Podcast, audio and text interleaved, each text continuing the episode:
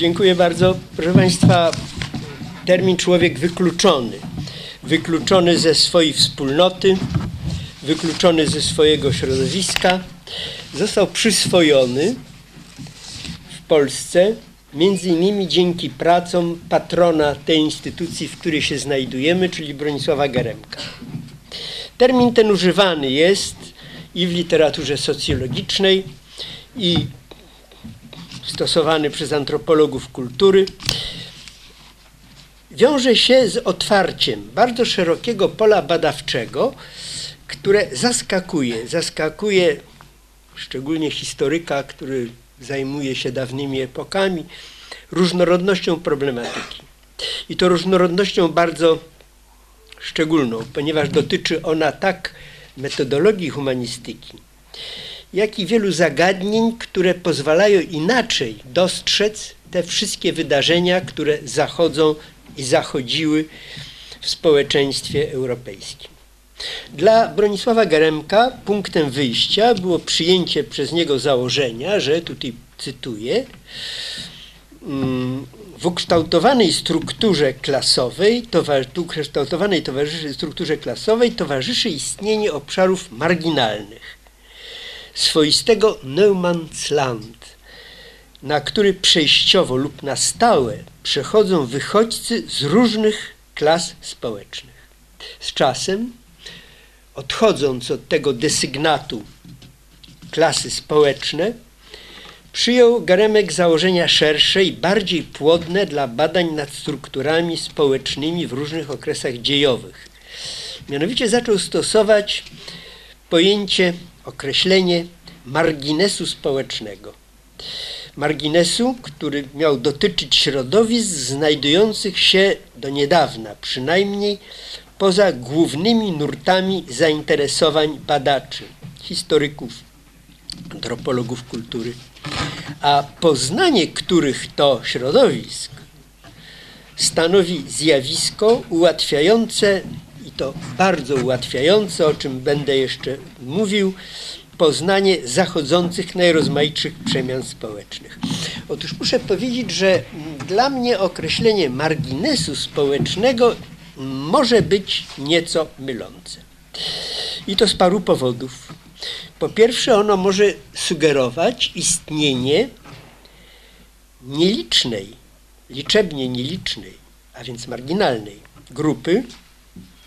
Po drugie, grupy nieodgrywającej ważnej czy istotnej roli w procesach rozwojowych wspólnot ludzkich. Grupy, na którą w ogóle nie warto zwracać uwagi.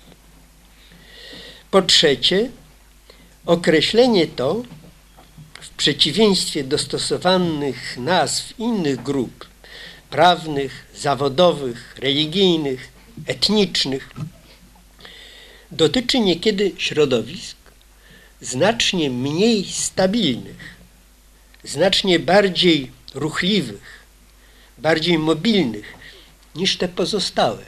To jest ich cecha szczególna. Co więcej, Garemek to podkreślał bardzo wyraźnie, a inni badacze też zwracali na to uwagę. Badanie tych grup jest znakomitą wskazówką ukazującą kierunki zmian zachodzących w społeczeństwie. Istnienie tych grup to jest jak badanie, jak przekaz dotyczący struktur, czy ja wiem, nie jestem biologiem, więc proszę mi wybaczyć, struktur białka w organizmie ludzkim, jak istnienie poszczególnych typów bakterii, czy nawet wirusów w organizmie człowieka.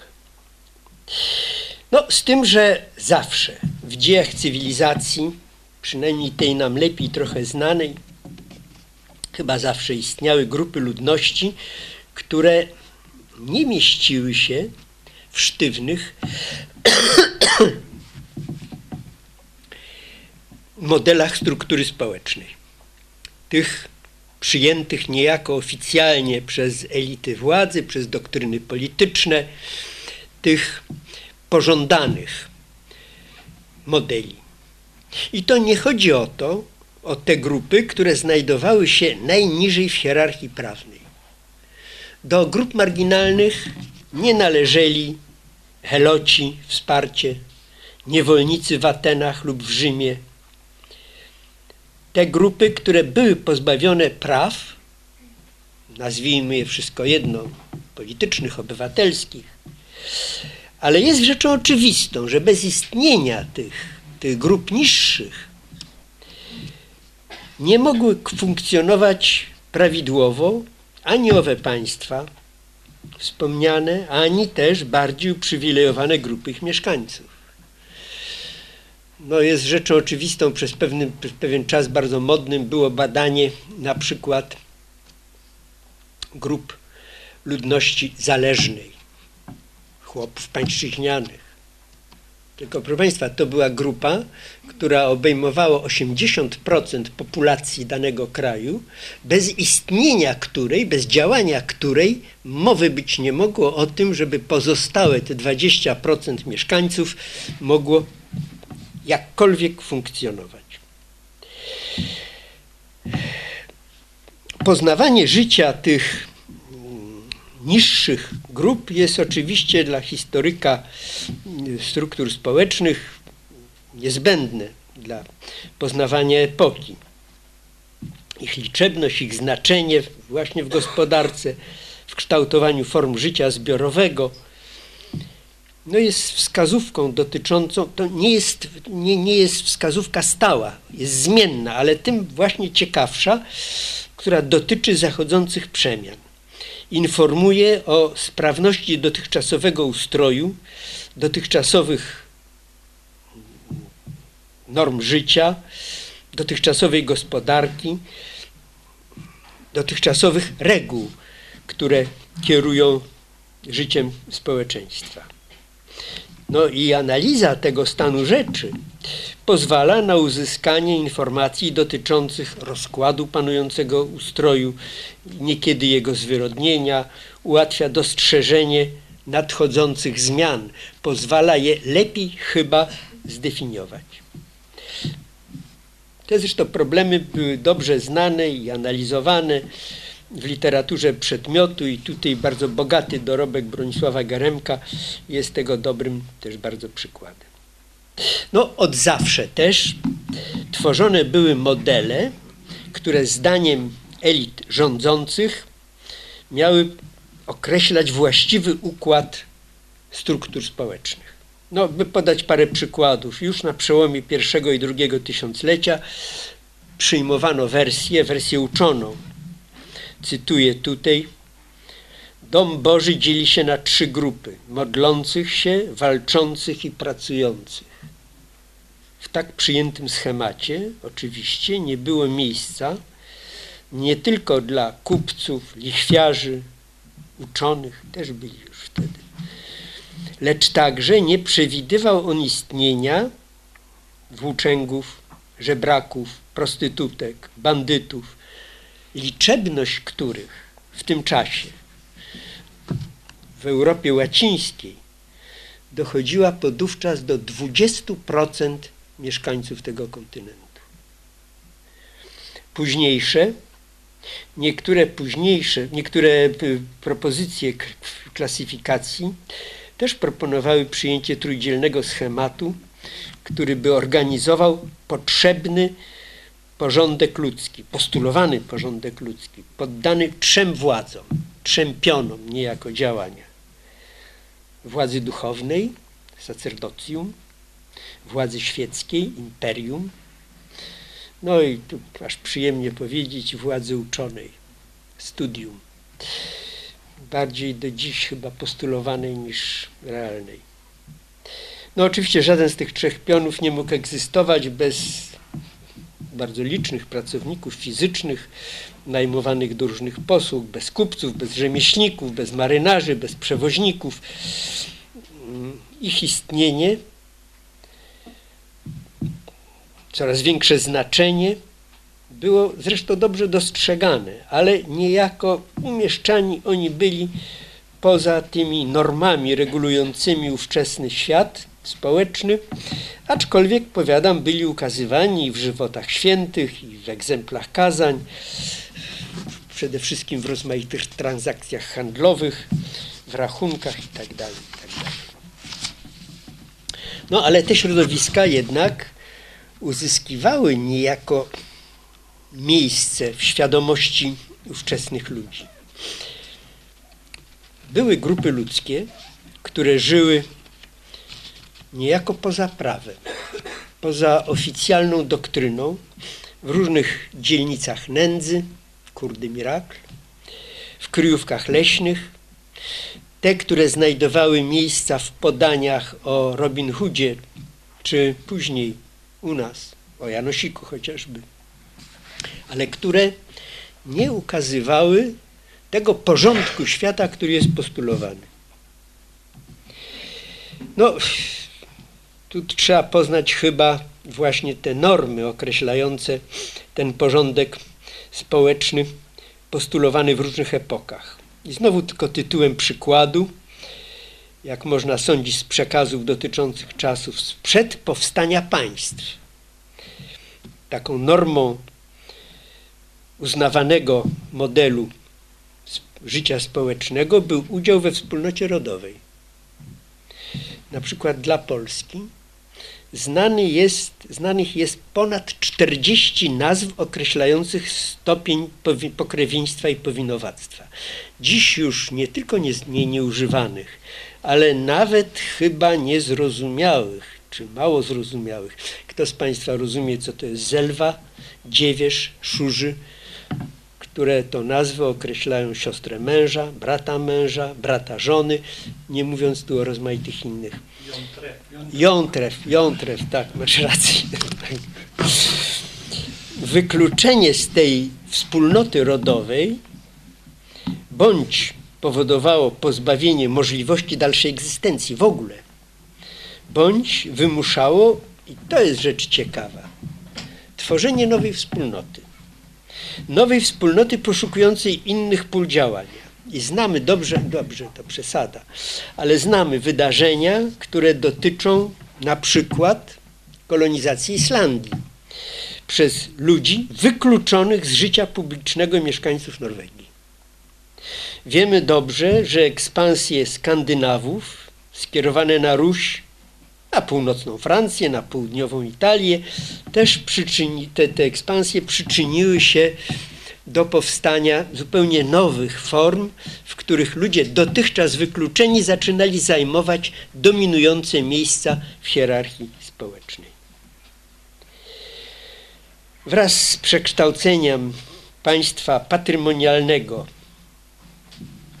nie chcę w tej chwili wchodzić tu w typy rozmaitych państw, bardzo interesujący problem notabene, przekształceniami w organizację terytorialną, struktury terytorialne, traciły rację bytu na terenie nam bliskim, nieodległym w Rzeszy Niemieckiej dotychczasowe grupy ministeriałów, czyli ludności służebnej.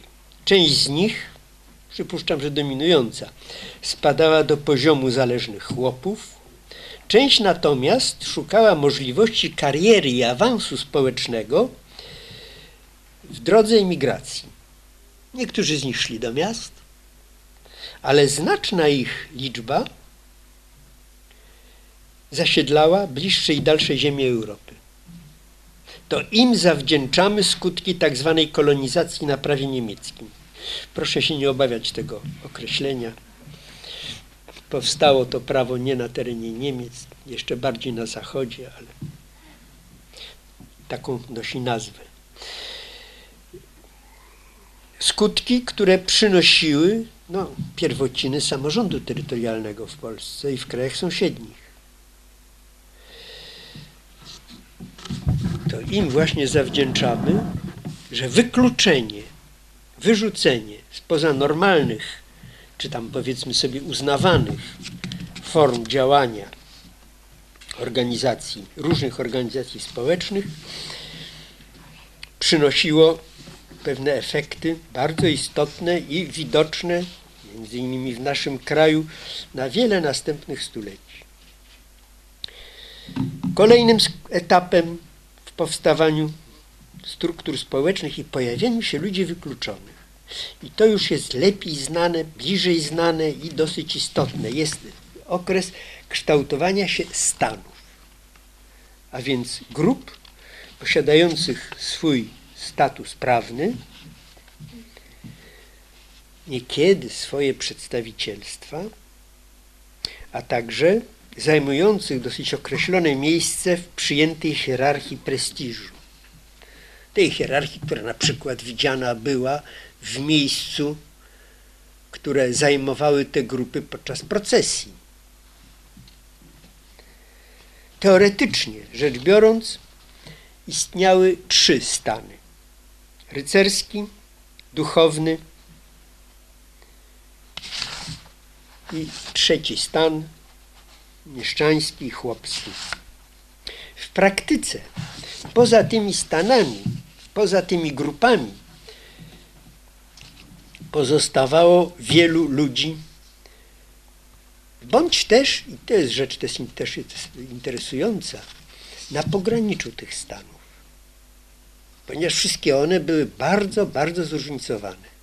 No, na zachodzie Europy istniało pięć stopni przynależności do stanu szlacheckiego. Od, już nie będę tutaj wymieniał ich nazw, ale od książąt poprzez hrabiów, baronów, szlachtę, wolnych dziedziców, Freiherren, aż do drobnych, wolnych posiadaczy. Ale też w Polsce, w Czechach, na Węgrzech istniały grupy, które nie tylko różniły się zamożnością, ale niekiedy też posiadanymi prawami. I na przykład w Polsce znajdujemy określenia, które nie, nie bardzo pozwalają na umieszczenie tych ludzi w jakimkolwiek znanym dotychczas czy przyjmowanym przez nas stanie. Co to znaczy na przykład, co, co oznacza na przykład grupa ubogich rycerzy, milites pauperes? Co oznacza szlachta żyjąca w miastach, nobiles in civitatis sedentes? Co oznacza termin rycerzyki, militelli. Co szlachta bez ziemi, też określenie takie. Jaka, jak, co, co się kryje pod określeniem włodycy, panosze, skartabelli, podobnie mieszkańcy miast. Bardzo długo byli określani w głąb czasów nowożytnych. Niekiedy jako mieszczanie, cives, inni jako przedmieszczanie, suburbani, jeszcze inni jako po prostu mieszkańcy, inkwilini, inni jako przybysze, jako komornicy, zagrodnicy, niekiedy nawet panowie. Rzecz ciekawa, na jednej księgi niewielkiego miasteczka na Kujawach, Radziejowa, znalazłem osobnika, który cztery razy był wymieniany i za każdym razem określany inaczej. Raz był jako nobilis, chyba szlachcic. Raz był jako providus, opatrzny, mieszczanin. Raz był jako heres de Bartodzieje, a raz był jako tam imię Bartodziejski. Do jakiej grupy należał? Jak był widziany, jak był odbierany, bardzo trudno. Miejscowość, wieś.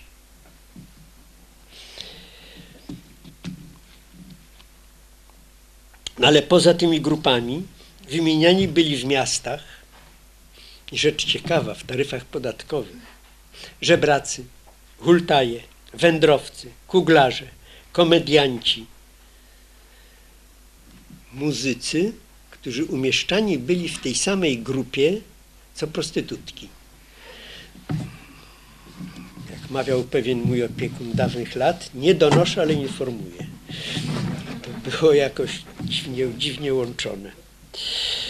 Y, I w tym miejscu należy uczynić istotne spostrzeżenie, chyba. Mianowicie te grupy na pewno nie były jednolite, na pewno nie stanowiły środowisk zamkniętych. Były one, prze, przepływały przez te grupy rozmaici ludzie, którzy w wyniku bądź katastrof życiowych tracili majątek, bądź tracili zdrowie, ale jednocześnie stanowiły rezerwuar, z którego wywodzili się, no i tutaj to szło w różne kierunki. Tak z jednej, w jednym kierunku wywodzili się przestępcy wszelkiego rodzaju, ale z drugiej poszukiwani różni pracownicy najemni, szczególnie istotni w czasach jakiejś korzystnej koniunktury. I na przykład do końca istnienia I Rzeczypospolitej wśród zaciąganych do wojska ochotników znajdowali się poza szlachtą, chłopami i mieszczanami także ludzie luźni, nazywani tylko imieniem, nie posiadający żadnego określenia, kim są, skąd pochodzą nawet. A kiedy oni byli częściej wymieniani?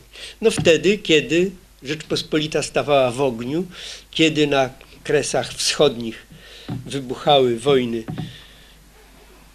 ukraińskie, rosyjskie, na północy szwedzkie. Mieliśmy dużo tych, czy, czy na południu jeszcze tureckie. Nie posiadali także żadnego określenia poganiacze bydła pędzący, pędzonego na zachód Europy, którzy zatrudniani byli na jakiś okres tylko, mm, i to rzecz interesująca, liczba tych poganiaczy wołów jest kowboje, właśnie, ale też jest świadectwem dosyć interesującym, mianowicie statystyka historyczna jest podobno najwyższym stopniem kłamstwa, więc proszę się specjalnie nie przejmować tym, co powiem teraz, ale są obliczenia, które dochodzą, które powiadają, że rocznie z ziem Rzeczpospolitej na zachód pędzonych było 100 tysięcy wołów. No, dużo. Ale... Ale nie jednorazowo. Rocznie. Ale nie jednorazowo. No nie wiem, nie wiem. Może to było wielkie stado, które przechodziło. Podobnie zresztą. Ale głównym ośrodkiem handlu wołami to już był Śląsk. To już był brzeg śląski, który rzeczywiście tam były jakieś, nie wiem dlaczego. Lubiono wołowinę pewnie. Yy, tak samo liczba ludzi luźnych zatrudnianych w charakterze flisaków, w charakterze marynarzy na statkach morskich, no też świadczy o pewnej koniunkturze, tym istotniejszej no, w naszych dziejach, że tak gdzieś od pierwszej połowy XV wieku no myśmy żyli z eksportu morskiego, żeśmy żyli z eksportu między innymi tych dóbr, które spławiane były rzekami. Istnienie tych wszystkich grup, ich wewnętrzne podziały stanowią ważną informację, jak sądzę, o bieżących stosunkach, o nadchodzących zmianach społecznych. Ale coś, co jest rzeczą dosyć interesującą i na którą jak dotychczas tylko marginalnie były zwracane, zwracane tutaj, mm, zwracana była uwaga. Mianowicie chyba można zauważyć istnienie wśród tych ludzi marginesu przynajmniej trzech odmiennych grup. Do pierwszej można zaliczyć chyba tych, którzy wypadli poza obręb legalnych działań mieszczących się w przyjętych normach współżycia społecznego. Ci, którzy stawali się właśnie bankrutami, ci, którzy z takich czy innych powodów utracili swój majątek, ci, którzy narazili się i w wyniku bądź sądu, wyroku sądowego, bądź samosądu, no byli właśnie wyrzucani poza, poza, te, poza obręb tego, tego jakiegoś przyjmowanego modelu współżycia. Do drugiej grupy chyba można zaliczyć tych, którzy, no właśnie korzystając z odpowiedniej koniunktury, zaspokajali zapotrzebowanie na zaciężnych żołnierzy, na robotników najemnych, na pracowników służby na dworach, na transportowców morskich czy lądowych. Przy czym oni niekiedy uzyskiwali szansę na awans życiowy. I to też jest rzecz dosyć interesująca. Jeśli rozwój znaczenia możnowładztwa, nie tylko w Polsce, w licznych krajach sąsiednich, łącznie z Rosją, wymagało mnożenia służby, służby zależnej tylko od panów swoich, od swoich właścicieli, no to ich, po pierwsze, zapotrzebowanie na nich było dosyć duże, a po drugie, można było zrobić karierę, pełniąc funkcje rozmaitych właśnie ludzi niezbędnych dla prawidłowego funkcjonowania dworów. No, znane są między innymi anegdotyczne historie, że książę Radziwiłł miał takiego jakiegoś swojego mm, nadwornego sługę, który miał jedno, jedną tylko, y, jeden tylko obowiązek, a mianowicie miał delikatnie kopać księcia w nogę, jeśli by nadmiernie fantazjował przy swoich opowiadaniach. Stąd między innymi ta znana historia, że Radziwiłł mówił, jadę kiedyś konno i widzę biegnie liszka, lis, który ma dwa mile chwosta. No, mile. Pół mili? Co u diabła? Lis w ogóle chwosta nie miał? No więc, ale to była działalność tego właśnie służebnego jakiegoś, jakiegoś pana. Y, na, jeśli powiadam, nie uzyskiwali tego w sensie prawnym, aczkolwiek bywali niekiedy nawet nobilitowani, to na pewno uzyskiwali możliwości jakieś majątkowe. No i wreszcie trzecia grupa, kto wie, czy nie najbardziej stabilna, która wywodziła się właśnie z różnych bardzo zawodów, należeli, należeli do nich na przykład przedstawiciele zawodu katowskiego, właściciele zamtuzów, niekiedy właśnie kaci tym się głównie zajmowali, poza ścinaniem głów, kuglarze, wędrowni aktorzy, prostytutki, których liczba też jest jakąś wskazówką dotyczącą stanu stabilizacji społecznej i gospodarczej. No, te członkowie tej pierwszej grupy, wszystkie te grupy nie były stałe, tak naprawdę. Zasilali, członkowie pierwszej grupy zasilali przede wszystkim środowiska przestępcze, ale też jedną grupę, która jest niesłychanie istotna. I to istotna tak naprawdę w Polsce do czasów rozbiorów, czy nawet do pierwszej połowy XIX wieku, na zachodzie do gdzieś tam przełomu związanego z wielką reformacją. Mianowicie zasilała, była niezbędna dla, jako grono podstawowe ludzi żyjących z jałmużny. Jałmużna to nie jest tylko sprawa, e, czy ja wiem, pobożnych uczynków. To jest również najbardziej znaczące i najbardziej znane działanie, które zapewnia zbawienie wieczne, które daje przepustkę do tego, żeby być kimś, żeby uzyskać jakąś, jako, jakie, jakieś znaczenie większe. No oczywiście ja akurat mam wątpliwości, czy jeden z możnowładców polskich, Piotr Dunin, rzeczywiście fundował 77 kościołów może o 70 za dużo jest ta, ta, ta, ta informacja tutaj przekłamana. Ale oczywistą jest rzeczą, że przecież znamy masę tego rodzaju, masę tego rodzaju przypadków, kiedy wcześni ludzie poszukiwali możliwości działania zgodnego z jakimiś normami etycznymi. I tutaj jałmużna była konieczna.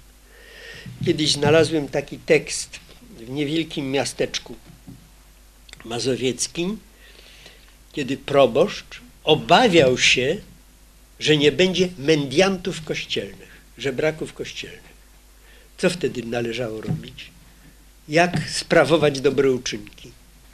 Także to była rzeczywiście jakaś tam funkcja, w tej chwili dla nas trudno zrozumiała, ale, ale w owym czasie funkcja grupy ważnej, bardzo ważnej dla zamożniejszych warstw społecznych, może nawet niekoniecznie tylko zamożniejszych. Niektórzy badacze jeszcze w XIX wieku sądzili, że generalnie rzecz biorąc ze środowisk marginalnych wywodził się wczesny, kapitalistyczny proletariat przemysłowy. Otóż Bronisław Geremek rozprawił się z tym pomysłem. No, po pierwsze, właśnie zwracając uwagę na bardzo różnorodne, mm, różnorodny skład tych ludzi, którzy należeli do owego marginesu, a po drugie, zwracając uwagę na to, że zupełnie w innych okolicznościach pojawiła się grupa ludzi, która usuwana, wyrzucana ze swoich zajęć, no przede wszystkim na wsi i przede wszystkim w XIX wieku, rzeczywiście stanowiła rezerwuar dla tej wczesnej klasy przemysłowej. W dawniejszych czasach tak nie było. W dawniejszych czasach mm, te grupy marginalne nie miały nic wspólnego z tym przemysłowym proletariatem XIX czy początków XX czy, czy XX wieku. Co nie znaczy, że część ludności należąca do tej grupy, szczególnie tej drugiej, o której tutaj mówiłem, tej, która korzystała z odpowiedniej koniunktury, yy, nie stanowiła już znacznie dawniej rezerwy roboczej najemników działających, jak tutaj próbowałem to przedstawić, w najrozmaitszych usługach. Może także na polu produkcji przemysłowej, na przykład wtedy, kiedy pojawiły się gdzieś tam w końcu XV wieku wielkie piece, czy wtedy, kiedy rozwinął się przemysł okrętowy budujący no, chociażby karawele, te, które miały dopłynąć do nowego świata. No i oczywiście nie bez przyczyny mówię o tych karawelach, ponieważ bez tej grupy marginalnej Krzysztof Kolumb nie miałby odpowiedniego składu swojej załogi, jak wiadomo, składającej się z ludzi, no, których mm, i wiedza, i reguły normujące ich postępowanie, ich moralność nie należały może do wzorcowych. Tu bardzo ciekawą jest sprawą, jak dalece do zawodów wykonywanych na ogół bez możliwości tutaj jakiegoś awansu należeli rozbójnicy grasujący na drogach, w lasach, w dużych miastach. Ale oni mieli też swoje funkcje, funkcje dosyć ciekawe. Z jednej strony dla tych, którzy poszukują wiedzy o dawnym społeczeństwie, ich liczebność stanowi wskazówkę dotyczącą stanu gospodarki. Jego gospodarki kraju, jego stabilizacji, jego stabilizacji i społecznej, i politycznej.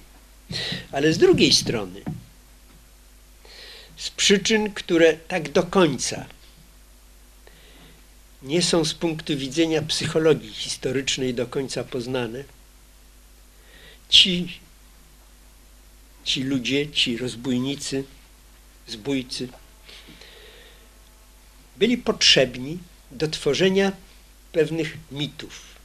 Mitów odwołujących się do przykładów ludzi walczących z istniejącym porządkiem.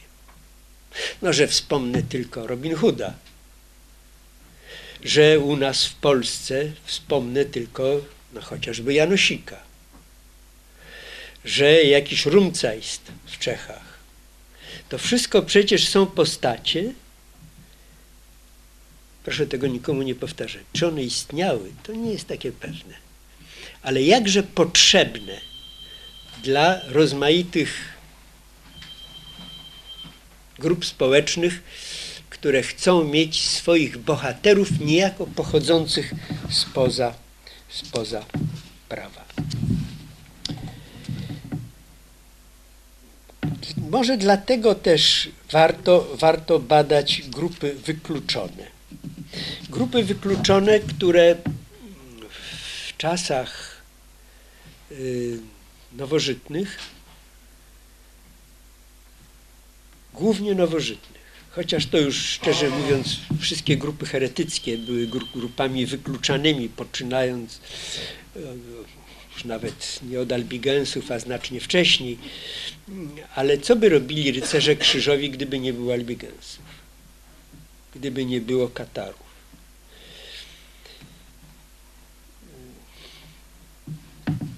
Te grupy tworzyły zawsze trwały składnik pewnej legendy, pewnych potrzeb, które stawały się bardzo wyraźne wtedy, kiedy narastały rozmaite symptomy kryzysu. Tych wydarzeń, które stanowiły bardzo ważną wskazówkę, mm, dotyczącą etapów rozwojowych społeczeństwa, ukazujących schyłek jednej, pożytek początki następnej epoki, innymi słowy, ukazujące te zmiany, badanie których rzeczywiście może przynieść jakieś ważne, ważne spostrzeżenia. Dziękuję bardzo. Jeśli byłyby jakieś potrzeby wyjaśnień dalszych czy dyskusji, jestem do dyspozycji.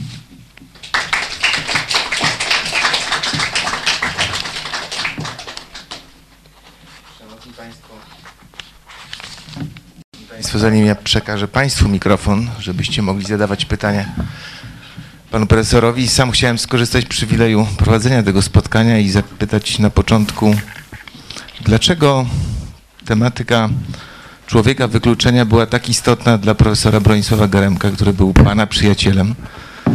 Pracowaliście razem przez wiele lat i z pewnością wielokrotnie na ten temat rozmawialiście. E, czy biografia profesora Bronisława Garemka, tak naznaczona tragizmem wieku XX, nie stanowi tutaj jakiegoś klucza, jakiejś podpowiedzi dla tego, dla tego wyboru? Dlaczego on właśnie pochylał się nad ludźmi słabymi, potrzebującymi, na marginesie, e, prostytutkami, żebrakami, jałmużnikami, trendowatymi, ludźmi odrzuconymi przez społeczeństwo wieków średnich akurat.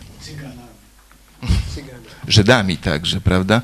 Opisywał w swoich esejach, jak już w wieku XIV-XIII naznaczano Żydów i trendowatych także ale Żydów w szczególności i Saracenów, żeby broń Boże nie doszło do jakiejś niepożądanej wymieszki krwi chrześcijańskiej z żydowską czy, czy saraceńską. To nie jest takie proste, to co pan ja mówi, panie Króciutkie uzupełnienie, ponieważ wiem, ja uzupełniam to, co kolega tak, tak. Polski tutaj postawił jako problem, a dodaję od siebie, że mówił mi profesor Gieremek, że na początku, nie wiem w jakim momencie, czy w ostatnich latach studiów, czy zaraz po magisterium, to właściwie on zajmował się już i miał wejść w problematykę krzyżacko-pomorską. I, i, i, właśnie, to, dla, dlaczego, właśnie, dlaczego od tego odskoczył, a wskoczył w ten margines na zachodzie? Przecież odpowiedź jest dosyć złożona. Ja nie sądzę, żeby dlatego on zajął się tymi zagadnieniami, pierwszym rzędzie, że sam stał się w pewnym momencie przedstawicielem grupy wykluczonych. Być może dlatego, że czuł się członkiem wspólnoty, która na pewno do wykluczonych nie należała.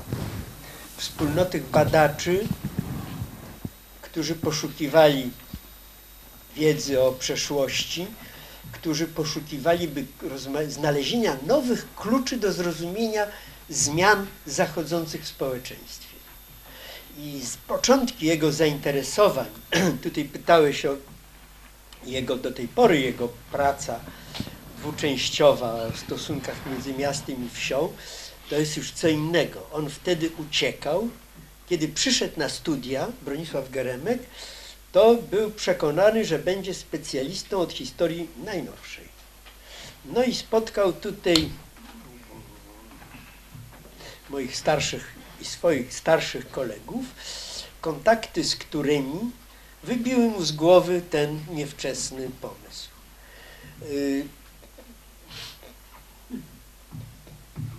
Uciekł od tego i poszukał możliwości znalezienia tematu pola działania dla siebie w okresach znacznie wcześniejszych. I tutaj druga część, która jest, która jest może, może istotniejsza. Mianowicie, być może nieudolnie, ale starałem się pokazać tutaj, że literatura fachowa, literatura historyczna jest bardzo obszerna, mm, ta, która dotyczy szlachty, która dotyczy mm, władców, która dotyczy duchowieństwa. No ale jest tutaj właśnie olbrzymi materiał do nowego spojrzenia, do badania, do drążenia tego, jak to społeczeństwo wyglądało, niejako, nie wiem czy z drugiej strony, czy z drugiej, czy z trzeciej, czy z czwartej strony, ale w każdym razie poszukiwania odpowiedzi na zadawane pytania tam, gdzie dotychczas tej penetracji nie było. I tu nawet muszę powiedzieć, że najwybitniejsi, przed którymi bijemy, Ronek bił czołem, ja biję czołem, znawcy antropologii historycznej, socjologowie, historycy tacy, ta, tak wielcy jak Max Weber, czy tak znakomici jak Lucien Febvre, czy nawet jeden z mistrzów naszych, Fernand Brodel, to było rzeczywiście pomijane tak, jak gdyby to był margines. Margines badawczy. A poprzez postrzeganie tego marginesu można zobaczyć rzeczy, które no rzeczywiście, których zakres znaczenia można poznać ten horyzont badawczy, który jest przeogromny zupełnie i który właśnie no, jest, taki, jakim, jest takim jakimś papierkiem lakmusowym pokazującym, jak dalece ówczesne społeczeństwa żyły w sposób prawidłowy, czy też w sposób, czy też rozwijały się w sposób prawidłowy. Można, powiedzmy sobie, spojrzeć na początek budowy globalnej wioski, czyli świata dzisiejszego. Można spojrzeć od strony poszukiwania czegoś nowego, poszukiwania chęci wiedzy. Można spojrzeć od strony ekspansji gospodarczej w miarę rozwiniętych państw europejskich. Ale można też, okazało się, spojrzeć na to wielkie zagadnienie od strony istnienia tych grup ludzkich, które nie mogły znaleźć swojego miejsca, czy nie znajdywały swojego miejsca na terenie Europy XV i później XVI stulecia. Y, Można patrzeć na dzieje reformacji, no, wielkiego przełomu w dziejach cywilizacji europejskiej. Z punktu widzenia, no, czy ja wiem, kryzysu Kościoła Rzymskiego, pod kątem potrzeb reformy etycznej, moralnej, doktrynalnej, ale można też spojrzeć od strony niedostosowania istniejących norm regulujących życie ludzkie dla tego społeczeństwa, które zaczęło się objawiać tak naprawdę bardzo dawno, a na pewno od końca XIV wieku. Tam od Wyclefa poprzez Husa aż do, no czy ja wiem, Lutra, Kalwina, Zwinglego i innych. I to rzeczywiście jest jakaś taka, jakiś taki klucz, który pasjonował Bronka i który, rozmowa o którym stanowiła taki, taką wspólną platformę porozumienia z jego najbardziej no, takimi twórczymi kolegami, kolegami typu Jacques Le Goff, żyjący do dnia dzisiejszego, Georges Duby, który niestety już nie żyje, właśnie Fernand Brodel, czy tam, czy Robert Mandru. To wszystko są postacie, które rzeczywiście mm, tworzyły pewien sposób nowego myślenia, poszukiwania nowego myślenia. Kiedy wspomniał pan profesor, że Bronisław Geremek chciał być historykiem współczesności i że się rozmyślił, to właściwie, właściwie został specjalistą współczesności tylko jako historyk tworzący historię.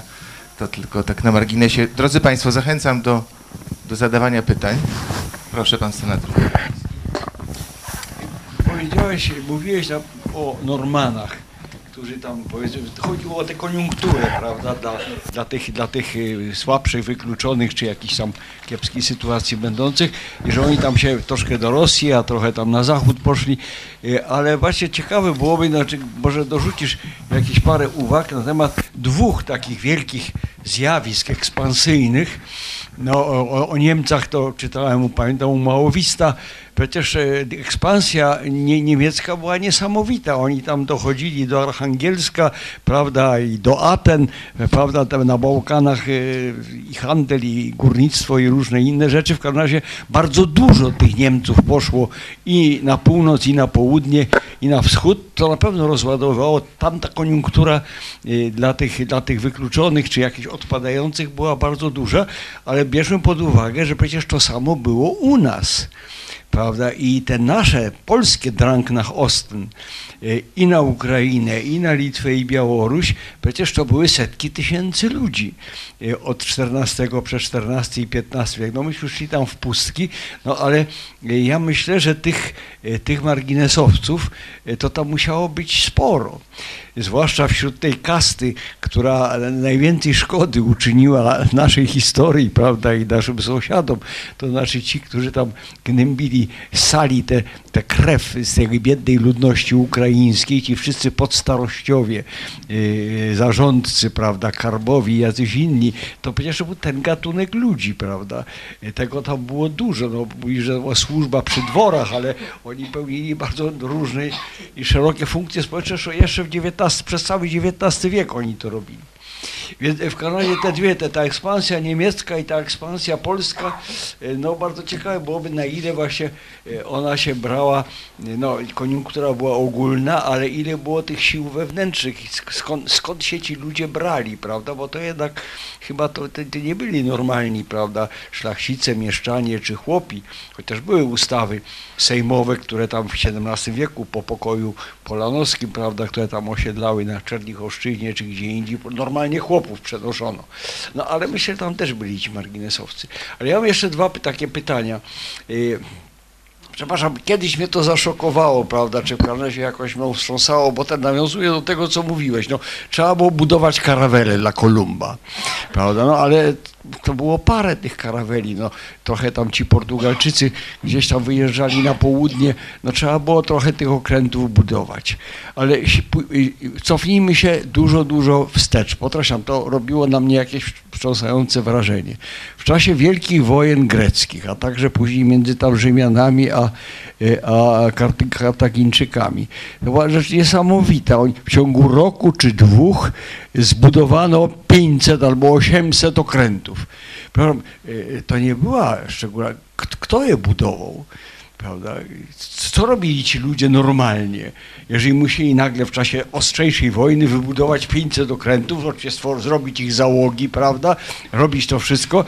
Jak, ta, jak tam to, musiało być jakieś niesłychanie dynamiczne, liczne, prawda? I skomplikowane społeczeństwo, które potrafiło robić. To jedno. I ostatnia rzecz jest, że w tych przypadkach ekspansji, myślę, że u nas też takie rzeczy mogły być, jak często występowało zjawisko, e, takie piękne zjawisko, które wystąpiło w Hiszpanii, e, no, że, która dostała sobie ten, ten odpływ, te otwarcie na, na odpływ ludzi w kierunku zachodnim, ale bardzo selektywnie. Jednym wolno było, a drugim nie. Prawda? Kastylijczycy wzięli to dla siebie, facetów z Aragonii nie wypuszczano i nie mieli prawa tam płynąć. Prawda? No więc to też prawda, tutaj Kastylia się rozładowywała z tych swoich, przy okoniunkturze, z tych swoich jakichś marginesowych ludzi, no a Aragonia nie mogła. Ciekawe, i czy, było, czy było sporo takich, takich przypadków. To teraz pan profesor odpowie, czy Jak pan, jak pan pytania? każe. Bierzemy jeszcze pierwszy test. Proszę uprzejmie.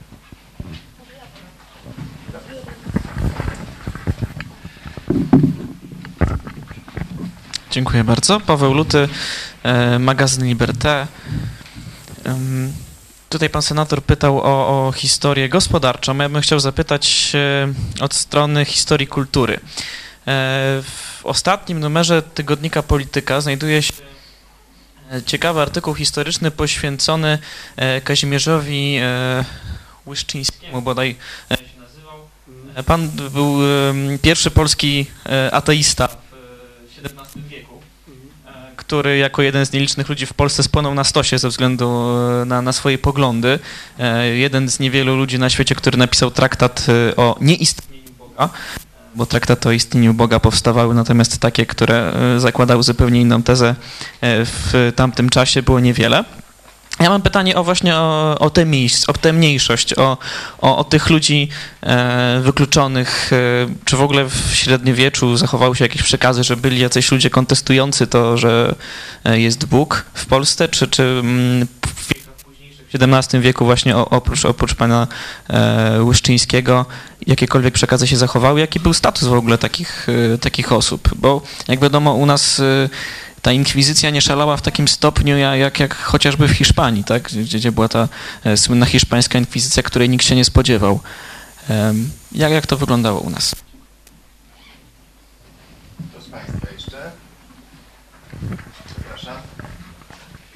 Ja jeśli y, dobrze zr- zrozumiałem y, wykład, y, Marek Kunicki Goldfinger, y, jeśli dobrze zrozumiałem wykład, y, to pan profesor y, powiedział coś takiego, że ludzie wykluczeni to nie byli ci, którzy, tak jak y, niewolnicy w Atenach czy chłopi pańszczyźniani, byli, mieścili się w ramach mm, szeroko rozumianego porządku prawnego czy ideologicznego. To była inna grupa.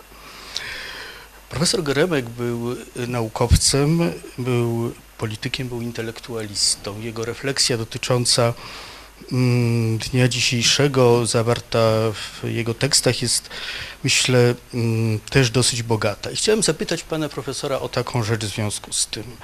Jak w świetle tej definicji mm, ludzi wykluczonych rozumiałby pan, czy widziałby pan profesor mm, tą grupę w, ówczesnym, w dzisiejszym świecie, w świecie e, posttotalitarnym, niektórzy mówią postdemokratycznym, e, zarówno porządek totalitarny, jak i demokratyczny próbuje objąć swoją ideologią i systemem prawnym całe społeczeństwo.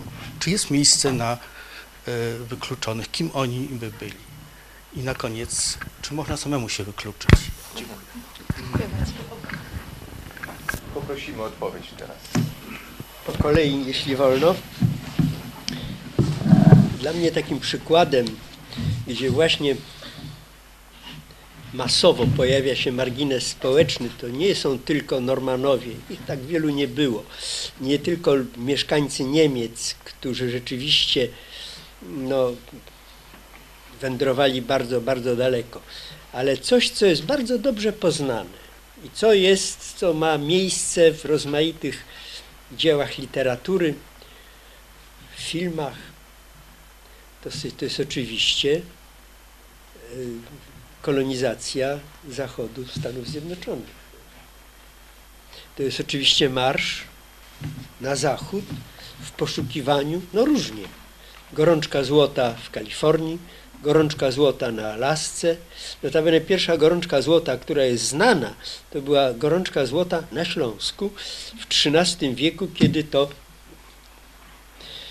gruchnęła wieść w Europie Zachodniej, że na Śląsku odkryto, odkryto złoto.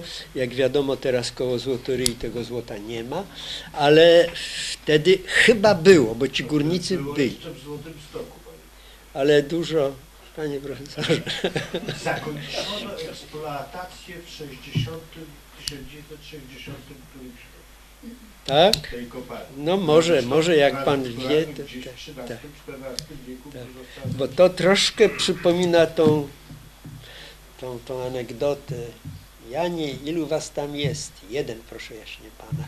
No więc tego złota też tak dużo specjalnie nie było, ale ma pan rację, no to jest właśnie między innymi pewien bodziec dla ludzi, którzy poszukują nowego miejsca, miejsca życia. Co do floty,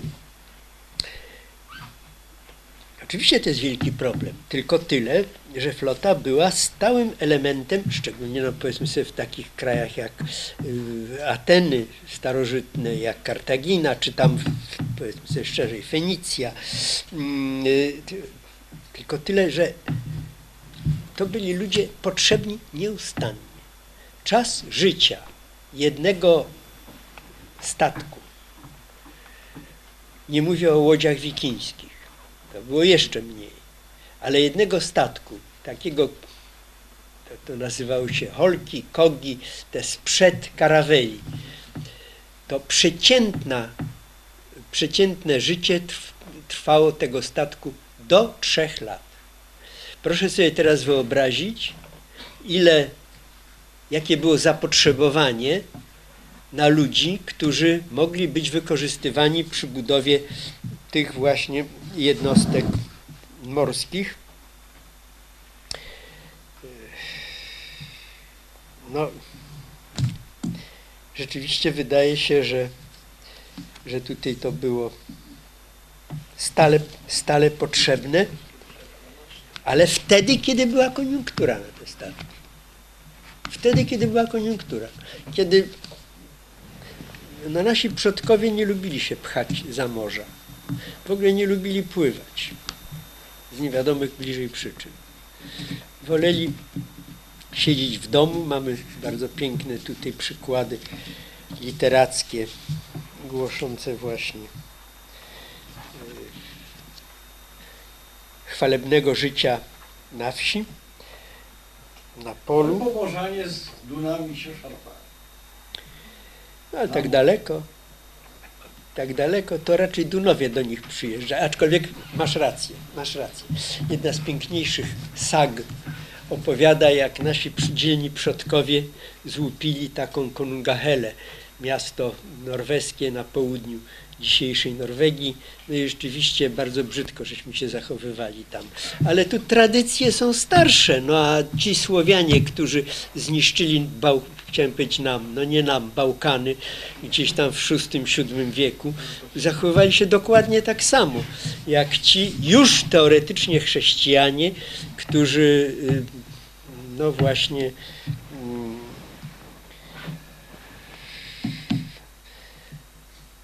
co prawda zobowiązali się, że puszczą żyw, żywych ludzi, którzy się bronili w jakimś kościele tam w Kongaheli, ale jak ci ludzie wyszli, to mieli tyle dobra wszelakiego, że ci nie wytrzymali, wymordowali tych ludzi, te dobra zabrali i tak dalej. No mniejsza z tym to już. Było to tak dawno, że może to nieprawda. Y, ale y, tutaj te, ci, ci, ci, pytanie. Wykluczeni, ci, którzy są poza nawiasem, tworzą nowe struktury społeczne, nowe formy życia i to jest, wydaje mi się, dosyć istotne. Tworzą między innymi miasta, ale nie te miasta antyczne, które są czymś zupełnie innym, tylko te miasta, w których pojawia się nowa struktura społeczna, nowe grupy społeczne, nowe działania. No, bardzo dużo można by tutaj o tym, o tym mówić. Co do, mówisz tutaj o Aragonii. No teraz nie ma Aragonii, teraz jest Katalonia. Kataloński język, jeśli pojechałbyś do Barcelony i spróbował mówić po... Tak, no to wiesz, że tam nie należy mówić, podobnie jak, czy ja wiem, w Brugi w, czy w Gandawie nie należy mówić po francusku, bo jest to, że się tak wyrażę, po prostu nietakt, wielki nietakt. Chyba, że od razu się przyzna, że jesteś cudzoziemcem. No. Odpowiadają po angielsku albo niemiecku. No i w ogóle nie, albo w ogóle nie odpowiadają, tylko wzruszają ramionami, no więc tak. Wystarczy pojechać do Wilna, nie trzeba jechać do Katalonii. Tam nie można mówić po polsku? No nie za bardzo, No nie wiem, ostatnio kiedy byłem w Wilnie, Ostatnie zwycięstwie polskiej samorządności. no może, może, to coś, coś w tym jest, ale musimy ich zrozumieć, panie redaktorze. Proszę sobie przypomnieć, jakie były reakcje naszych rodaków po II wojnie światowej, kiedy ci brzydcy Niemcy zamiast mówić, że jadą do Wrocławia, chcieli jechać na Breslau. Prawda? No i mało tego, jak myśmy traktowali naszych kolegów, którzy w Niemczech, mając referaty o Gdańsku, nie używali terminu y, Gdańsker, Gdańskiger, tylko Danziger na przykład. No to, to, to właśnie było takie. To, to są kompleksy mm, chyba młodych wspólnot etnicznych. Myślę, że im to przejdzie. Nam już przechodzi. Tylko żebyśmy dożyli. O, Ale to panie redaktorze. dygresja. O heretykach mieliśmy jeszcze Tak, pytanie. Takich, którzy uważają, że Pana Boga nie ma. I to już w XV wieku. XVI. no byli heretycy, którzy posuwali się nawet nie do tego, że Pana Boga nie ma, tylko że inaczej on wygląda, że się tak wyrażę, niż do, głosi y, oficjalna doktryna. Czy do wykluczonych należeli, ja bym się bał w ten sposób powiedzieć, bo to jest sprawa trochę inna. Y, To, co obecnie nazywa się, może nie najsłuszniej, nie zawsze słusznie, herezją, to jest pewna koncepcja ideologiczna, mm, koncepcja, która y, oczywiście wyłamuje się z pewnych obowiązujących praw głoszonych przez takie czy inne. No ale czy powiedzmy sobie katolicy na terenie Federacji Rosyjskiej są wykluczeni? Nie, no po prostu oni błądzą, podobnie jak u nas błądzą ci, którzy żegnają się szczyptą, prawda, czyli prawosławni. Także to myślę, że to nie jest grupa wykluczonych, to jest trochę co innego i ja bym tutaj nie wiązał. Jest to rzeczywiście rzecz bardzo ciekawa, jak dalece o- obowiązująca doktryna wyjaśniająca porządek świata jest nieprzyjmowana przez część ludzi, tylko oni, oni się sami wykluczają. Oni nie są wykluczeni, oni się sami wykluczają. To właśnie pytanie, które tutaj padło, czy można się samemu wykluczyć? No można się wykluczyć, między innymi, pamiętam jak w latach, to było gdzieś tam na przełomie lat 60. i 70. w miejscowości Czerwińsk, skądinąd znanej z innych rozmaitych wydarzeń, spotkałem grono, y, to byli no, jacyś tam przedstawiciele, żeby tutaj nie skłamać, y, czy ci wyznawcy Dnia Siódmego, jak oni tam nazywają, czy... Proszę? Adwentyści Dnia Siódmego. Czy też, którzy, że się tak wyrażę, y, sami się wykluczali, wiedząc, że będą ponosili odpowiedzialność karną za to, że nie chcą iść do wojska. Bo im doktryna tego zabraniała.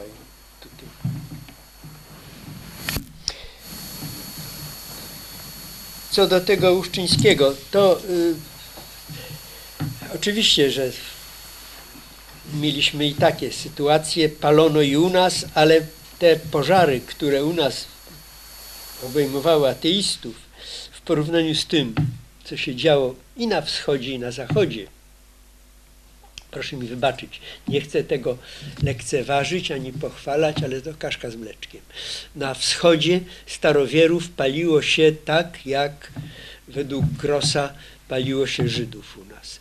Na zachodzie, y, no rzeczywiście to, co się działo do XVIII wieku, to było rzeczywiście bardzo, bardzo. To, że jest tutaj ten y, Czyński bohaterem rozmaitych, między innymi utworów literackich, to dlatego właśnie, żeby zwrócić, żeby nam się w głowie nie przewróciło, że nie było u nas tak idealnie, ale muszę powiedzieć z pełnym przekonaniem, że w żadnym kraju ówczesnego świata żaden władca nie powiedział, nie jestem królem waszych sumień. A u nas tak było. Władza królewska była. Nie, nie za czasów Zygmunta Augusta. On mówił sic volo, sic jubeo. Tak chce, tak rozkazuje. Koniec. Jemu się nie zawsze chciało.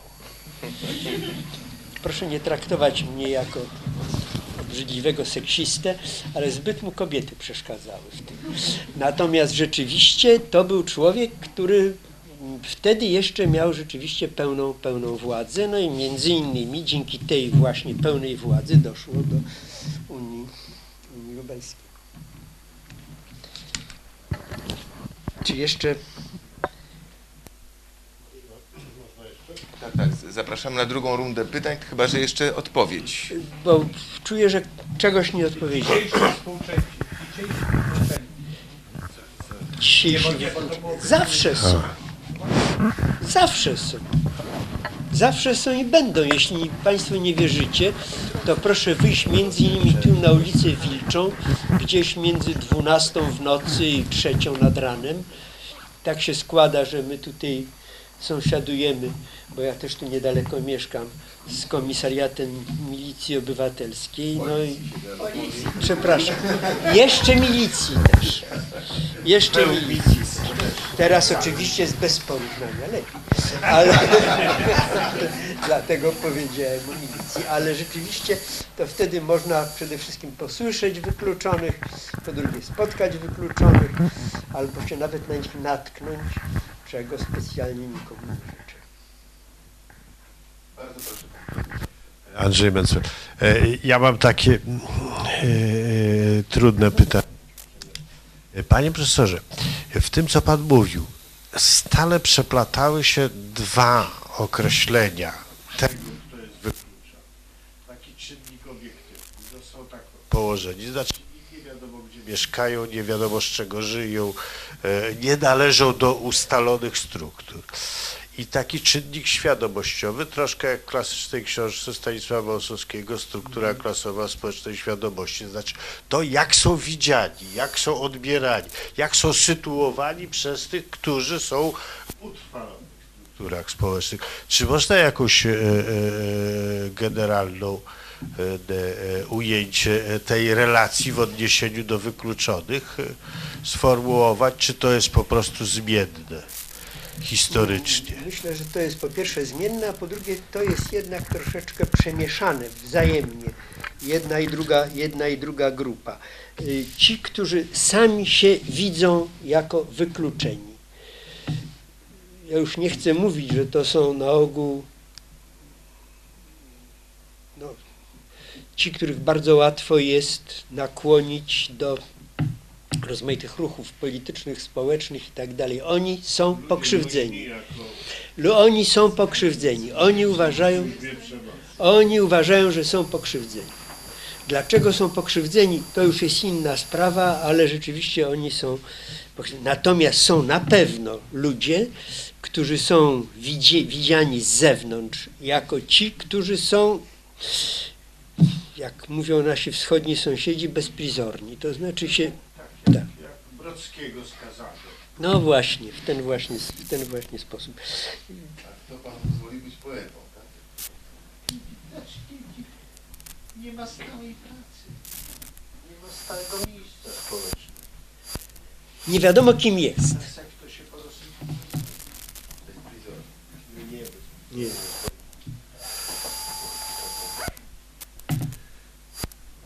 Nie potrafię. Także wydaje mi się, że tutaj te dwie grupy, mm, no one są na pewno przenikalne wzajemnie, ale generalnie rzecz biorąc, generalnie rzecz biorąc, ci, którzy sami uważają, że są wykluczeni, niekiedy mają swoje miejsce w strukturach społecznych. Tylko tyle, że są niedoceniani, są krzywdzeni, mają się źle.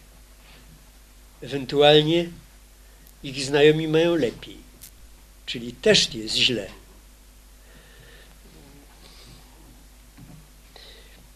Czy oni są przez innych widziani, wi- wi- widziani jako wykluczeni? Mam wątpliwości. Chyba nie. Chyba nie. W tej chwili do tych wykluczonych to tak naprawdę należą u nas, może się mylę, ale ci bezdomni, ci,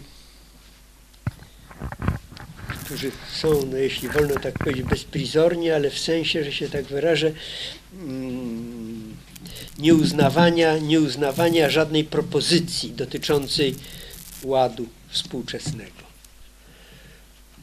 To chyba oni rzeczywiście, z tym, że co jest pewnym optymistycznym założeniem. Ale ja nie sądzę, żeby ich było w tej chwili,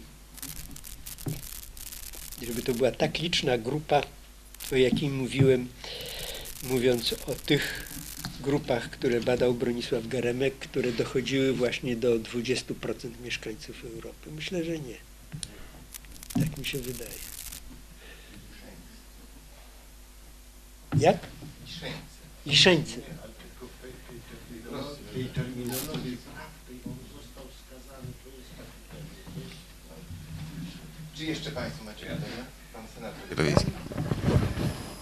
Problem, który chętnie Bronkowi Geremkowi przedstawił, no jest to taki dylemat, jeden z, jeden z problemów Unii Europejskiej, która zdecydowała w programie na te najbliższe tam lat, że zmniejszy się zasadniczo tam o jedną trzecią, czy o ileś, o 20 milionów, tak wyliczono, liczba najuboższych.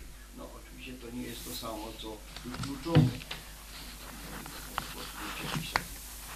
poziom wegetatywny, peryferyjne wioski i tak dalej, to prawdopodobnie to wchodzi w grę. No ale równocześnie przecież mamy do czynienia, kiedy też to było, prawda, w średniowieczu, właśnie te okresy koniunktur, ale mamy przyspieszenie rozwoju, bardzo gwałtowne. Przy każdym przyspieszeniu i, i, ostrej zmianie warunków, dużo większych wymogach adaptacyjnych, prawda, wymogach sprawnościowych, prawda, szczurów, no to y, liczba tych odpadających, tych wykluczonych rośnie.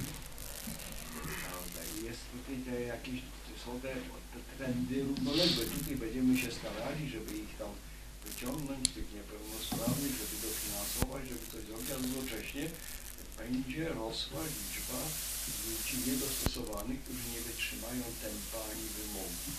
Także ten problem ludzi wykluczonych jest problemem permanentnym. Permanentnym, Zwłaszcza, zwłaszcza szybko rozwijających się społeczeństw.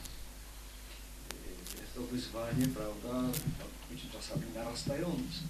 Tylko zastanawiam się nad tym, czy w każdym społeczeństwie tempo rozwoju, szybsze tempo rozwoju zwiększa przyrost wykluczonych. I mam tutaj pewne wątpliwości. Ja jestem optymistą i myślę, że to nie wszędzie tak jest. Że to nie wszędzie tak jest. W tej chwili, proszę mi wybaczyć, pan redaktor pewnie wie lepiej, w tej chwili ludzi utrzymujących się z rolnictwa jest ponad 20%, zdaje się w Polsce, około 24%. No, wyłącznie to jest kilkanaście. Mniej jest w tej chwili? Część, częściowo, częściowo to będzie... Chłoporobotnicy. A taki pełni to już jest 13, 14. Którzy są tylko rolnikami, to jest kilkanaście. Kilkanaście procent. No i teraz jest pytanie, czy tutaj ci, którzy przestali być rolnikami za moich młodych lat, ich było ponad 50%. I te, ci, którzy przestali być rolnikami, należą do grupy wykluczonych czy nie. I dlatego jestem optymistą, że sądzę, że oni nie należą do tych wykluczonych. Oczywiście. Przedsiębiorstwa na- transportowe, ich małżonki zakładają zakłady fryzjerskie, y, hodują kwiaty i tak dalej, i tak dalej, i tak dalej, i tak dalej, i tak dalej. Także to nie są grupy wykluczone.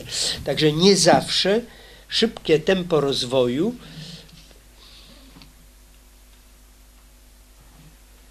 skutkuje wzrostem liczby wykluczonych. Tak myślę w tej chwili, kto wie, może właśnie odwrotnie.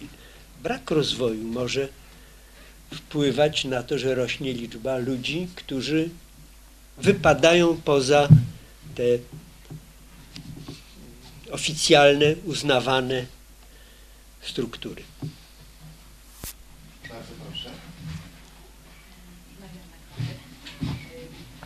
Mnie tak chodzi po głowie jeszcze jedno pytanie. E, Tak mówimy bardzo ogólnie o, o tych kategoriach wykluczonych, ale e, właśnie za każdym razem dotyczy to mężczyzn.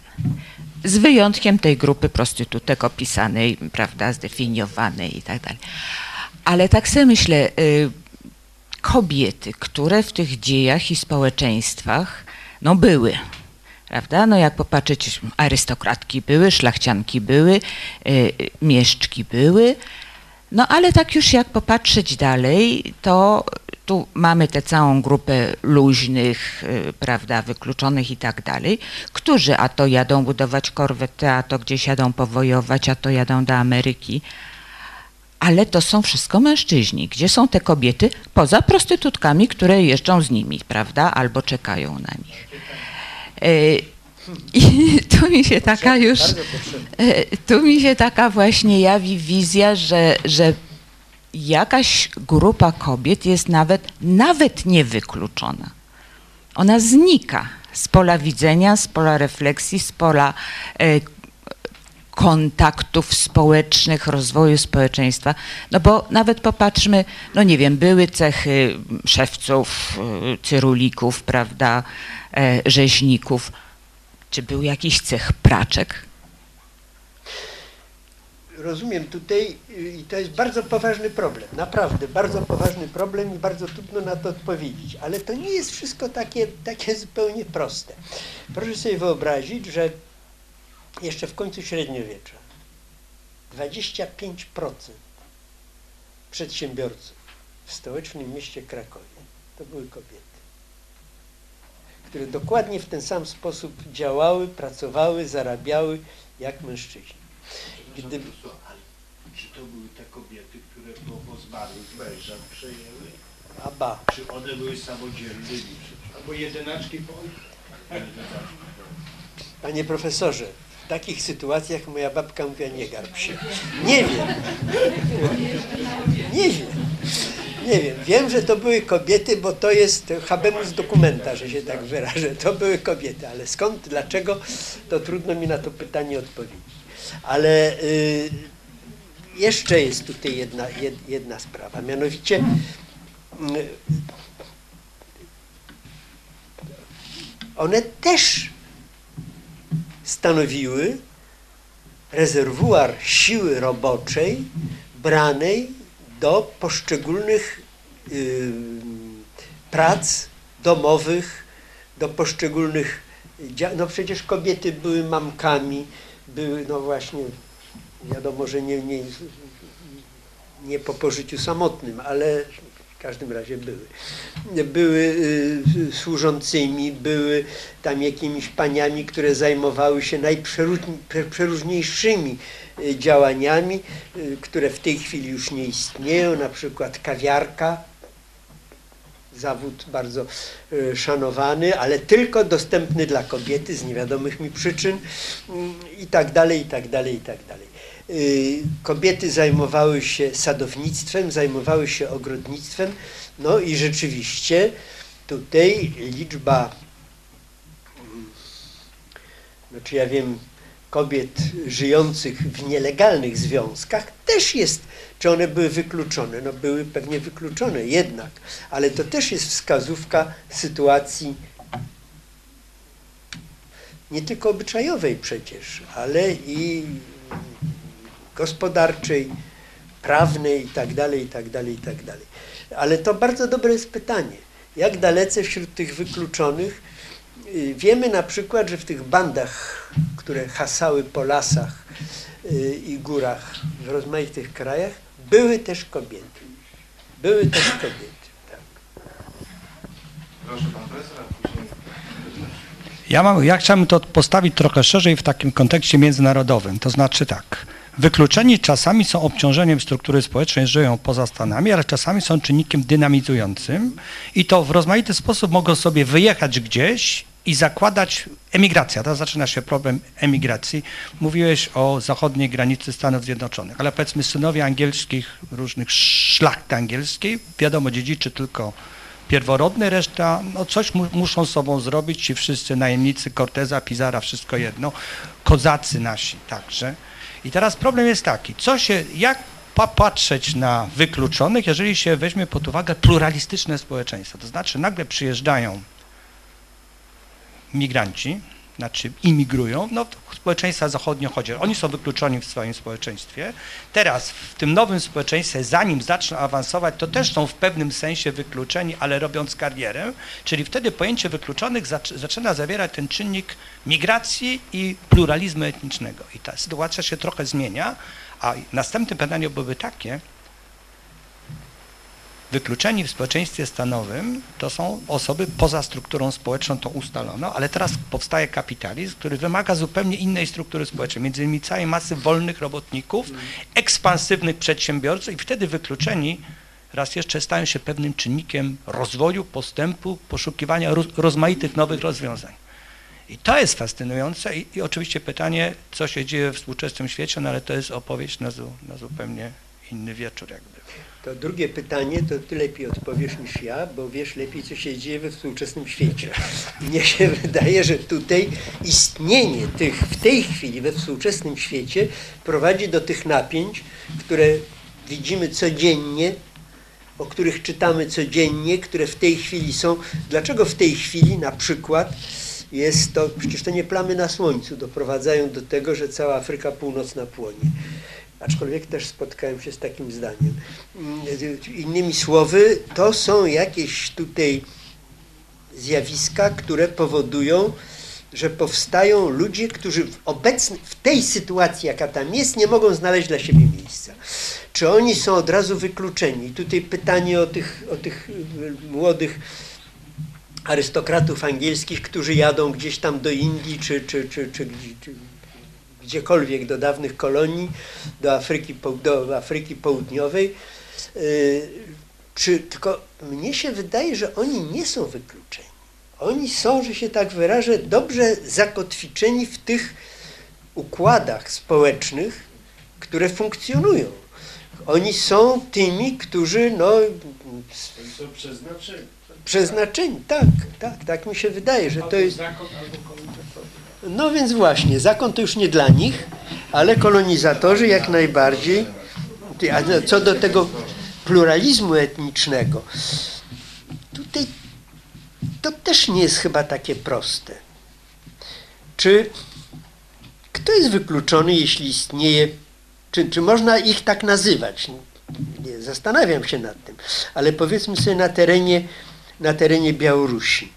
Czy ci, którzy mówią że są tutejsi i mówią tym wschodniosłowiańskim językiem, który tam jest używany, są wykluczeni? Nie.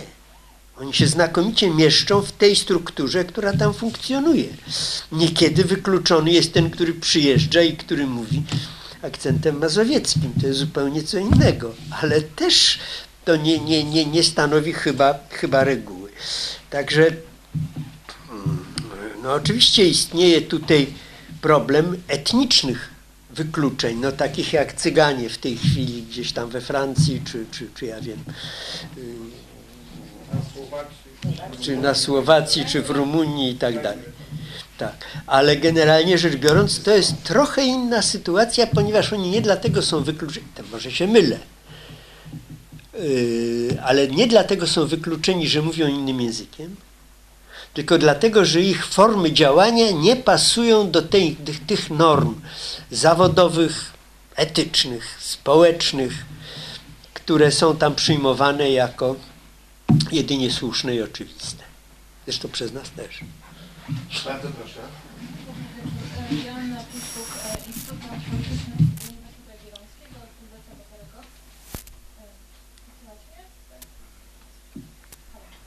Raz, raz, tak.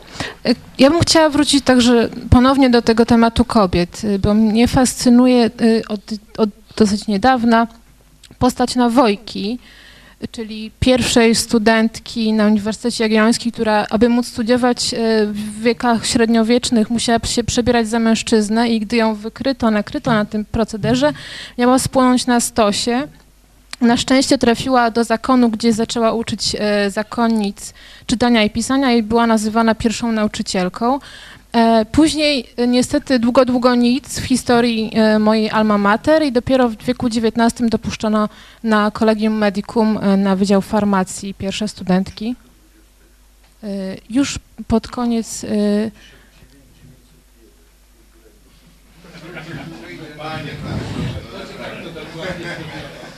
Bo to jest bardzo interesujące. Uniwersytet latający w Warszawie był jedyną uczelnią, prawie na końcu z wyjątkiem y, Uniwersytetu w Zurichu, który w latach 80. XIX wieku nie tak dawno przyjmował, gdzie studiowały głównie kobiety. Ale tak, ja właśnie mówię e, o, o latach e, 19, o XIX wieku, m, lata 90. już początek i wtedy pojawiły się pierwsze pojedyncze studentki. I właśnie chciałam zapytać o ten świat naukowczyń, bo to są pojedyncze przypadki, ale czy było więcej takich buntowniczek już od czasów średniowiecza? Co się z nimi działo przez No przykro mi bardzo, ja od razu tutaj odpowiem, ale ja jestem niewierzący, niewierzący w nawojkę. To znaczy jest to, obawiam się, jeśli pani jest przekonana, że było inaczej, nie będę polemizował, ale tak naprawdę to jest, że się tak wyrażę, pewien mit, który ma po, to, trochę przypominający papieżycę Joannę i parę innych jeszcze tego rodzaju, tego rodzaju historii. Ale generalnie rzecz biorąc, pani ma rację. Kobiety w zasadzie były bardzo w niewielkim, chociaż to nie jest też takie wszystko proste. Yy, proszę sobie wyobrazić, w X wieku u nas nie, u nas kobiety gardziły takimi rzeczami, ale na Rusi kijowskiej kobiety pisały listy, listy miłosne. Na korze. Na korze brzozowej, tak. I otrzymywały te listy. Podejrzewam, że nie czytał tych listów ich spowiednik. Kobiety prowadziły rachunki. To nie było tak, czy one znały zasady, czy ja wiem, koncepcji filozoficznych Dunsa Scotta, to jest zupełnie inna sprawa. Podejrzewam, że, że nie. Chociaż jakaś Hildegarda z Bingen, Dlaczego miała nie znać? Ale oczywiście była mądrzejsza niż większość otaczających ją mężczyzn. No. A Heloiza, no oczywiście. Jeśli wytrzymywała za Belardem, to na pewno. Panie profesorze, bo Nawojka jest w nowo otwartym muzeum w Krakowie. w Tak. Krakowskich, mm, podawana właśnie jako fakt historyczny, że istniała i, i ch- chwali się właśnie w Krakowie, mówiąc, że ona jest właśnie stamtąd. Nie no, wie pani, no nie. Ale, ale, ale w, historii odgrywają pewną Oczywiście, że tak. To jest pewne życzenie. Naturalnie. Proszę. Słychać? Tak, dobrze. Y, Jestem językoznawcą, slawistą, także polonistą. Zajmowałam się historią języka. Nie będę mówić o języku, tylko o pewnych sprawach społecznych. Przysłuchuję się to najpierw referatowi i dyskusji. I przyszły mi na myśl dwie takie grupy współczesne. E, I chciałabym usłyszeć zdanie pana profesora, który, z którymi e, w naszej III Rzeczpospolitej nasze społeczeństwo, oczywiście odpowiednie instytucje, moim zdaniem nie poradziły sobie. Jedna grupa to jest społeczność popGR-owska y, i tutaj y, wedle tych definicji, tego opisu, który słyszałam, zaliczyłabym tutaj tych ludzi. Y, Jakby osobiście zetknęłam się gdzieś no, ileś lat temu na przełomie XX i XXI wieku z tytułu jakiejś konferencji byliśmy na Pomorzu Zachodnim. Taką wycieczkę nam naukowo urządzono i tam były, oczywiście to nie jest tylko ten teren, ale tam szczególnie widoczne, za czasów y, rządów niemieckich były tam wspaniałe gospodarczo urządzone, prywatne, y, rolnicze przemysłowo-rolnicze, może nie rolnicze, ale przemysłowe gospodarstwa, które po wojnie, no, jak nam przydzielono ten teren, y, y, zostały zamienione na, młodzież pewnie nie wie, PGR, Państwowe Gospodarstwa Rolne. E, Tak, tak, e, to nie był przytyk do młodzieży. Ja sama jako wykładowca się z tym stykałam, e, że o czymś mówię do młodzieży, oni nie rozumieją. No i po prostu to i byłam naznaczona pokoleniowo. Ale to oczywiście Zresztą to zupełnie zrozumiałe, może nawet dobrze, że niektórych rzeczy młode pokolenie teraz nie wie. No ale wracam do tych majątków i po prostu y, to, ten stan, któryśmy widzieli, ten stan ruiny, zagrabienia, jeśli chodzi o stronę materialną tego, a z drugiej strony stan, no to już nam, prawda, miejscowe osoby, które bardziej znały te sytuacje mówiły, stan porzucenia tej ludności. To byli ludzie, tak, nie byli to normalni rolnicy prawda? Nie byli to robotnicy przemysłowi. Jakaś ludność zebrana, która tam była zatrudniona. I ci ludzie umieli tylko robić. Jedni umieli tylko doić krowy, jedni paść konie, inni i tak dalej. Wysoka Bardzo rozdro- specjalizacja, Bardzo, tak? tak, bardzo rozdrobione umiejętności. I, I oczywiście za nich myślał zarząd PGR-u.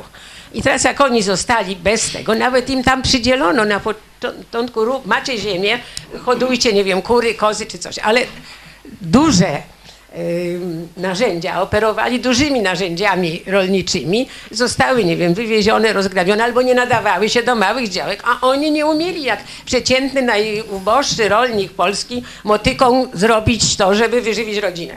A mówię trochę symbolicznie motyką, ale tak rzeczywiście było. I przez, y, y, oczywiście to rzutowało na oświatę, na następne pokolenia.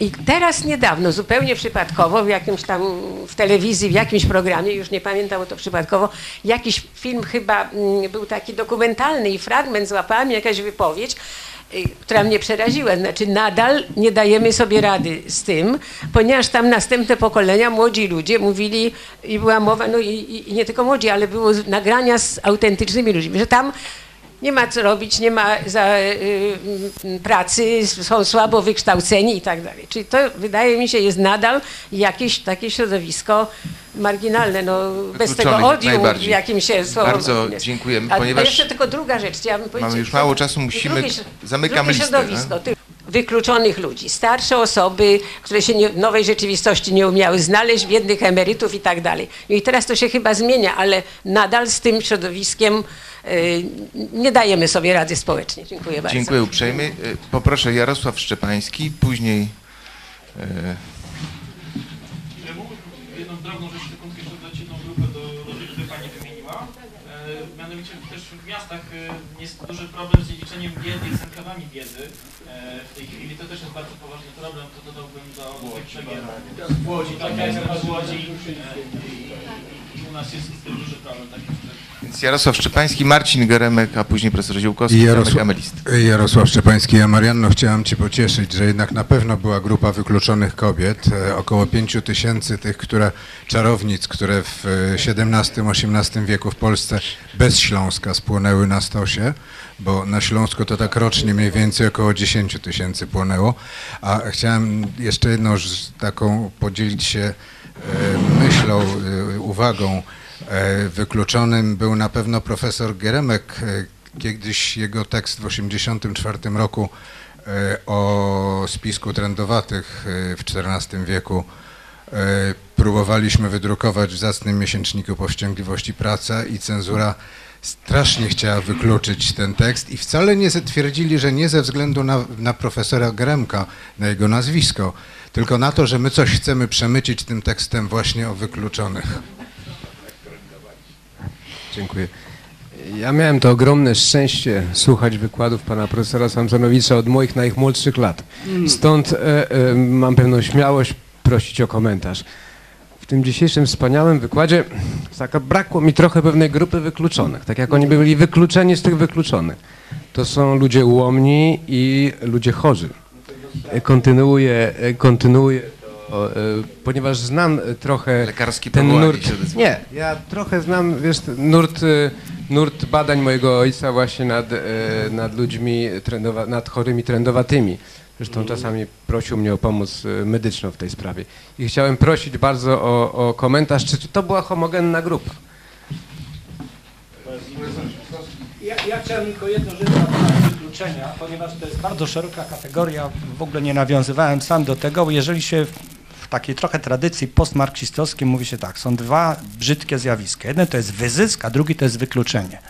Otóż wyzysk to jest wtedy, jak kapitalista wyzyskuje robotników, ale oni są, pracują, są potrzebni i po prostu dostają mniej płacy niż im się należy. Natomiast wykluczenie to jest zupełnie inna bestia. To jest coś takiego, że ci ludzie są w ogóle nikomu do niczego niepotrzebni. Znaczy to jest taka, oni mają pracy, nikt z tego nie korzysta, bo robotnik jest potrzebny, żeby ktoś coś robi. I tutaj te kategorie wykluczonych obecnie, jak się mówi na przykład o wykluczonych, o czym pani prezes mówiła o, o PGR-ach i potem jest zjawisko wykluczonych, czy ludzi w ogóle niepotrzebnych transformacji, powiedzmy w tej nowej sytuacji. I co więcej, pojawia się to zjawisko dziedziczenia biedy i się to tworzy, co się w socjologii nazywa underclass. Czyli to jest właściwie klasa poza strukturą społeczną. Oczywiście w Polsce taki procent istnieje, ale co więcej, w momencie, kiedy są w ogóle kłopoty z uzyskaniem pracy, strukturalne bezrobocie wynikające z postępu technologicznego, chociażby mamy coś takiego pięknego jak postęp technologiczny i są nowe typy pracy w społeczeństwie wiedzy, ale to jest dla niektórych społeczeństw w ogóle jakaś bajka, bo olbrzymie masy społeczeństwa, 20%, 30% jest w ogóle do niczego nikomu niepotrzebnych i to jest wykluczenie, ale to jest oczywiście trochę inne zjawisko. W każdym razie po angielsku to są te dwa E, exploitation, prawda, wyzysk i exclusion, czyli wykluczenie, te dwa E to prześladuje w rozmaity sposób i w Polsce na pewno jest, aczkolwiek to jest zjawisko jednak marginalne w pewnym przynajmniej sensie, ale to jest znowu, to jest trochę inna problematyka. Z, je- z jednym atrybutem, z jednym atrybutem tutaj, że to wykluczenie pogłębia się, ponieważ się dziedziczy. No tak, ja mówię, ja powiedziałem dziedziczenie biedy i underclass, bo przepraszam, chciałem jeszcze powiedzieć tak, jak wykluczony jest pojedynczy osobnik, Nie tylko biedę się tak, ale, ale w ogóle degradację. Jak jest pojedynczy wykluczony, to jest pół biedy. Natomiast jak jego dzieci są wykluczone, bo- to wtedy już wtedy to się staje elementem dziedziczonej z pokolenia na pokolenie struktury społecznej i to w Polsce, w Polsce jest wtedy trzecie pokolenie już podobno wykluczonych z pewnych tych, a jeszcze żyją na babciach emerytkach, bo to jest jak gdyby jedyna stałe dopływ gotówki, no ale to jest odrębna kwestia. Ja na koniec pozwolę sobie dorzucić ostatnie pytanie w aspekcie historycznym. Otóż stosunek społeczeństwa do wykluczonych nie mówi nam o wykluczonych, tylko o społeczeństwie, prawda? Ja chciałem zapytać pana profesora, jak to na przestrzeni wieków się układało i czy obecny stosunek do wykluczonych jest najbardziej zaawansowanym, najbardziej cywilizowanym, tak mi się wydaje, czy też może były czasy, kiedy y, stosunek społeczeństwa do, do ludzi marginesu był bardziej humanitarny niż no na pewno nie był bardziej humanitarny, mimo że jak powiadam, wykluczeni. Ja nie wiem w ogóle, czy tych, którzy brali jałmużnę, należy traktować jako wykluczonych. Oni byli potrzebni. Oczywiście, że tak. Oni byli potrzebni. Co do pani pytania, ja nie widziałbym analogii między tymi popgr-owcami, których rzeczywiście uważam za wykluczonych, z, ze słuchaczami tego radia z pewnego kujawsko-pomorskiego województwa. Yy, I tutaj myślę, że Marek Ziółkowski odpowiedział trafnie na, na, na, na te, to jest troszkę co innego.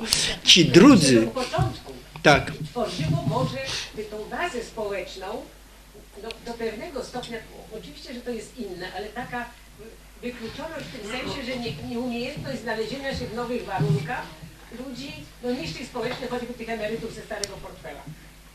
Tak, tak się uważa, że, że, że pani, nie wiem jak to ideologia miała była z tym osadzona. Ja tylko wyjaśnię moje stanowisko, że nie stawiam Tak, tak tak, tak, tak. Ale to rzeczywiście to jest te, te, to, podwójne, to podwójne pojęcie, o którym tutaj była mowa. Czy ci biedni emeryci, pokrzywdzeni emeryci, wyzyskiwani emeryci, nie ulega żadnej wątpliwości. Czy oni są wykluczeni? Nie, oni są, mają swoje miejsce, niezależnie od tego, że jest to miejsce bardzo, bardzo dla nich niekorzystne, bardzo krzywdzące, no i wymagające bardzo, bardzo zasadniczych zmian. Natomiast ci ludzie, którzy wegetują w PGR-ach, to są rzeczywiście ludzie, ludzie wykluczeni. Myślę, że w tych wielkich miastach, jak w Łodzi, jak w Wałbrzychu, też są takie właśnie dzielnice nędzy, w których są ludzie, ludzie wykluczeni. Y, Co do chorych, mm, mam tutaj pewne wątpliwości znowu. Czy chorzy są wykluczeni? Myślę, że nie. Przynajmniej teoretycznie nie. Oni się czują i są niekiedy krzywdzeni, są niedostatecznie leczeni, czy niedostatecznie się nimi ludzie zajmują, ich bliźni, ale generalnie rzecz biorąc, to nie są ludzie, którzy są poza prawem, poza, że się tak wyrażę, tą strukturą, która Ale jak nie ma zjazdów na schodach, to poza przestrzenią publiczną. A co z panie No to jest to samo. Oni nie są wyklu... Dawniej wariat, jeśli wolno tak brutalnie powiedzieć, to był albo święty nawiedzony, albo był człowiek, którego należało eksterminować. A w tej chwili nie. Ja, czy to wystarczające jest, op- wystarczająca jest opieka, czy te schody są rzeczywiście dostępne dla wszystkich, to jest zupełnie inna sprawa. Ale oni teoretycznie mają swoje miejsce w tym społeczeństwie, które istnieje. Proszę? Są w jakimś stopniu włączeni, są krzywdzeni, oczywiście. Co, nie uważasz, że nie? Postępy w włączeniu. Tak, ale bardzo niewielkie. No nie, ale to, co jest w innych tych, to jest zupełnie inna sprawa. Masz rację, ale u nas mam wrażenie, że to nie są, nie są ludzie, ludzie wykluczeni. Są, mieszczą się, mieszczą się w systemie. No czy dzisiaj, czy dzisiaj są grupy wykluczonych? Teraz jak się dowiedziałem, że w Poznaniu Wielkopolska, słuchajcie, no wzor, nie, nie, nie chcę się narazić panu marszałkowi Senatu, więc to nie, nie, nie tego, aż wstydzę się powiedzieć, ale jak się dowiaduję, że tam y, mafia y, kibiców Lecha, szefki boli jest, no i tak dalej, to ja już przestaję, że się tak wyrażę, że mówię, co się dzieje? Przecież Poznań jest naszą kolebką. To może wiele tłumaczyć.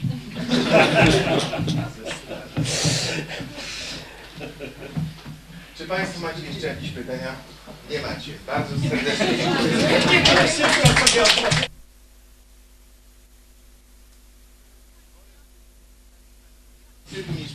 Oczywiście, jest niedosyt i oczywiście jest jeszcze wiele pytań, których już dziś niestety nie zadamy. Ja bardzo serdecznie dziękuję panu profesorowi, dziękuję państwu, dziękuję za przybycie i za ciekawą dyskusję. Zapraszam na kolejne wykłady w ramach tego cyklu o tematach i o datach będziemy państwa informować.